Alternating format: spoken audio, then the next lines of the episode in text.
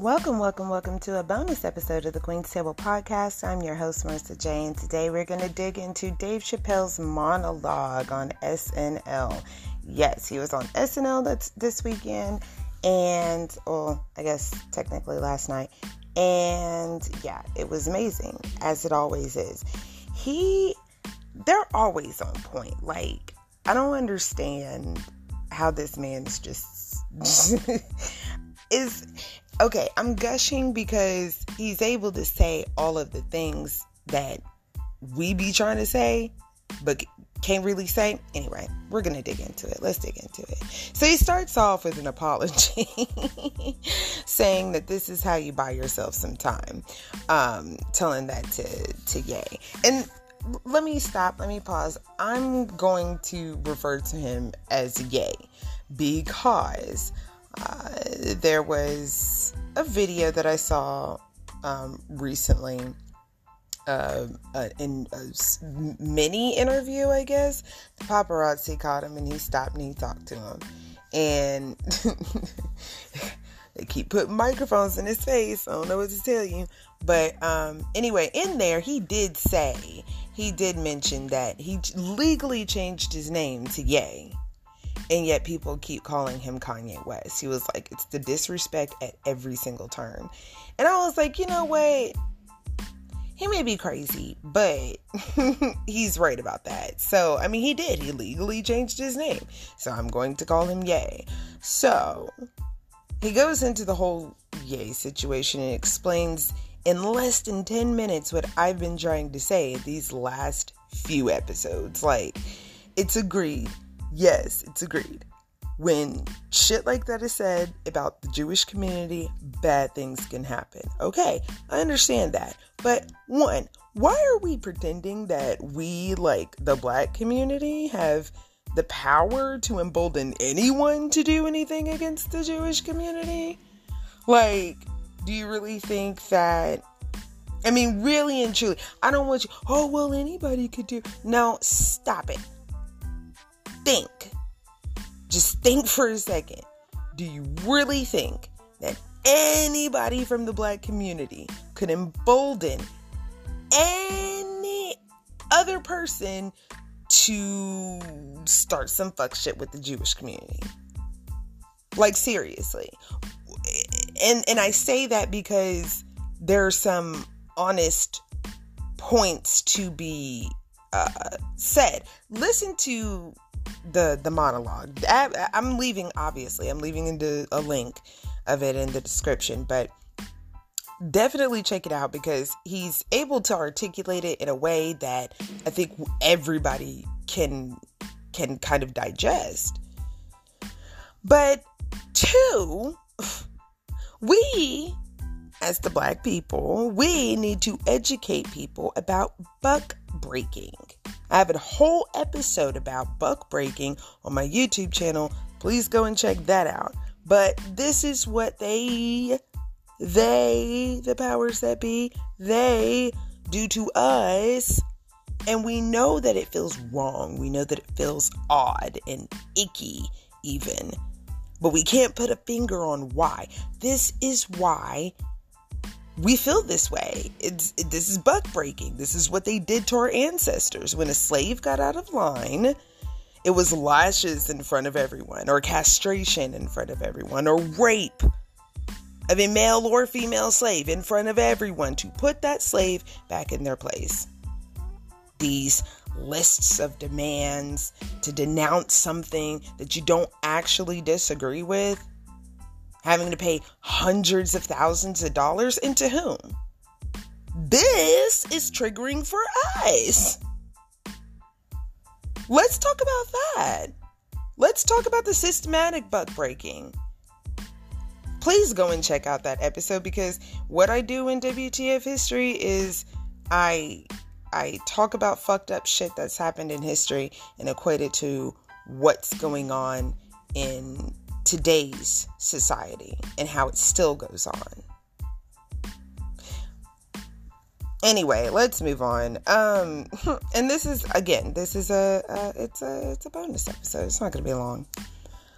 He also said that he doesn't believe that Ye is mentally ill. He believes that he is possibly unwell. Now, people are like kind of groaning, like, mm, I don't know if you're saying that. Again, I highly suggest that you watch this clip, okay? But when he says that he's possibly unwell, he goes on to explain how he's been in Hollywood for a really long time. And I'm not to say it because I'm not Dave Chappelle. But the comparison that he made was absolutely brilliant. He said, There's also a lot of black folks in Ferguson, Missouri. But that doesn't mean we run shit there. And that one sentence, meant to be a joke, put all of this into perspective. You didn't have a lot a concentrated amount of people in a certain place, it doesn't mean that they're running shit. Yes, there are a lot of fucking uh, Jewish people in Hollywood. Absolutely. And it's somehow deemed anti Semitic to say that. We're not saying that they're running shit. That's what that's when what I was talking about when I was saying um, you know, we don't have the power to embolden anybody to really do anything because just because a lot of I mean like do, are you guys getting it? Are you guys getting am I am I putting this down? Definitely again, please go and watch this this uh clip. The it's in the description, okay? The link just click on the link and just watch it. It's a 15 minute bit. But definitely watch it because again he's able to to put all of this into perspective in a way that i just simply can't. He also spoke on the midterms which i've got to say it keeps on getting more and more depressing to see us going to the polls but our votes literally not mattering. He also talked about trump um, and how he obviously absolutely played the game and how he definitely colluded with Russia. Like, I think that's pretty obvious by now, right? He he colluded with Russia. And he also brings up some good questions that he never really elaborated on. Again, it's a 15 minute set. But he asked about, okay, he asked, how is Russia losing a war to Ukraine? That's like America losing a war to Colorado, which is an astute observation. How the hell is Russia losing? I don't get it. Like, Ukraine just took back Kherson, and I'm really wondering when is Putin going to bring out the big boys? Because Russia, if Russia is like losing, like for real, for real losing, they may be pushed into bringing out them big boys. And another thing that isn't realized is that China is already in place to take Taiwan. They're just waiting for the rest of the world to be too distracted so that they can make their move. And the best distraction is a world war. So, yeah, they need Russia to continue on with their fuck shit. But anyways, that's going way off topic. Um bringing back to Chappelle. He ends the show. And again, please go and watch it. Definitely go and watch it. Um, I'll leave the link of the Chappelle show in the description. And I'll also leave a link to uh, Buck Breaking, the YouTube video that you should definitely go and watch. Um, but other than that, uh, yeah, that's it. That's it for this little this little little bitty episode. I may come back tomorrow and talk a little bit about what Kanye's or what Ye said in that um in that little mini interview when the the paparazzi caught him outside. This is just a couple of hours ago. Right now it is November the 13th, 2022, and I'm recording this at 5 a.m. So yeah, this is just a few hours ago, like maybe last night. So at some point last night, they got him. they caught him outside and he kept on talking.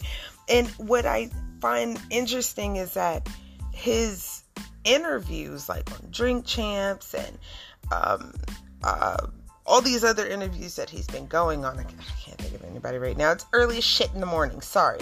But all these other people that he's done interviews with, he doesn't really articulate himself very well in those interviews.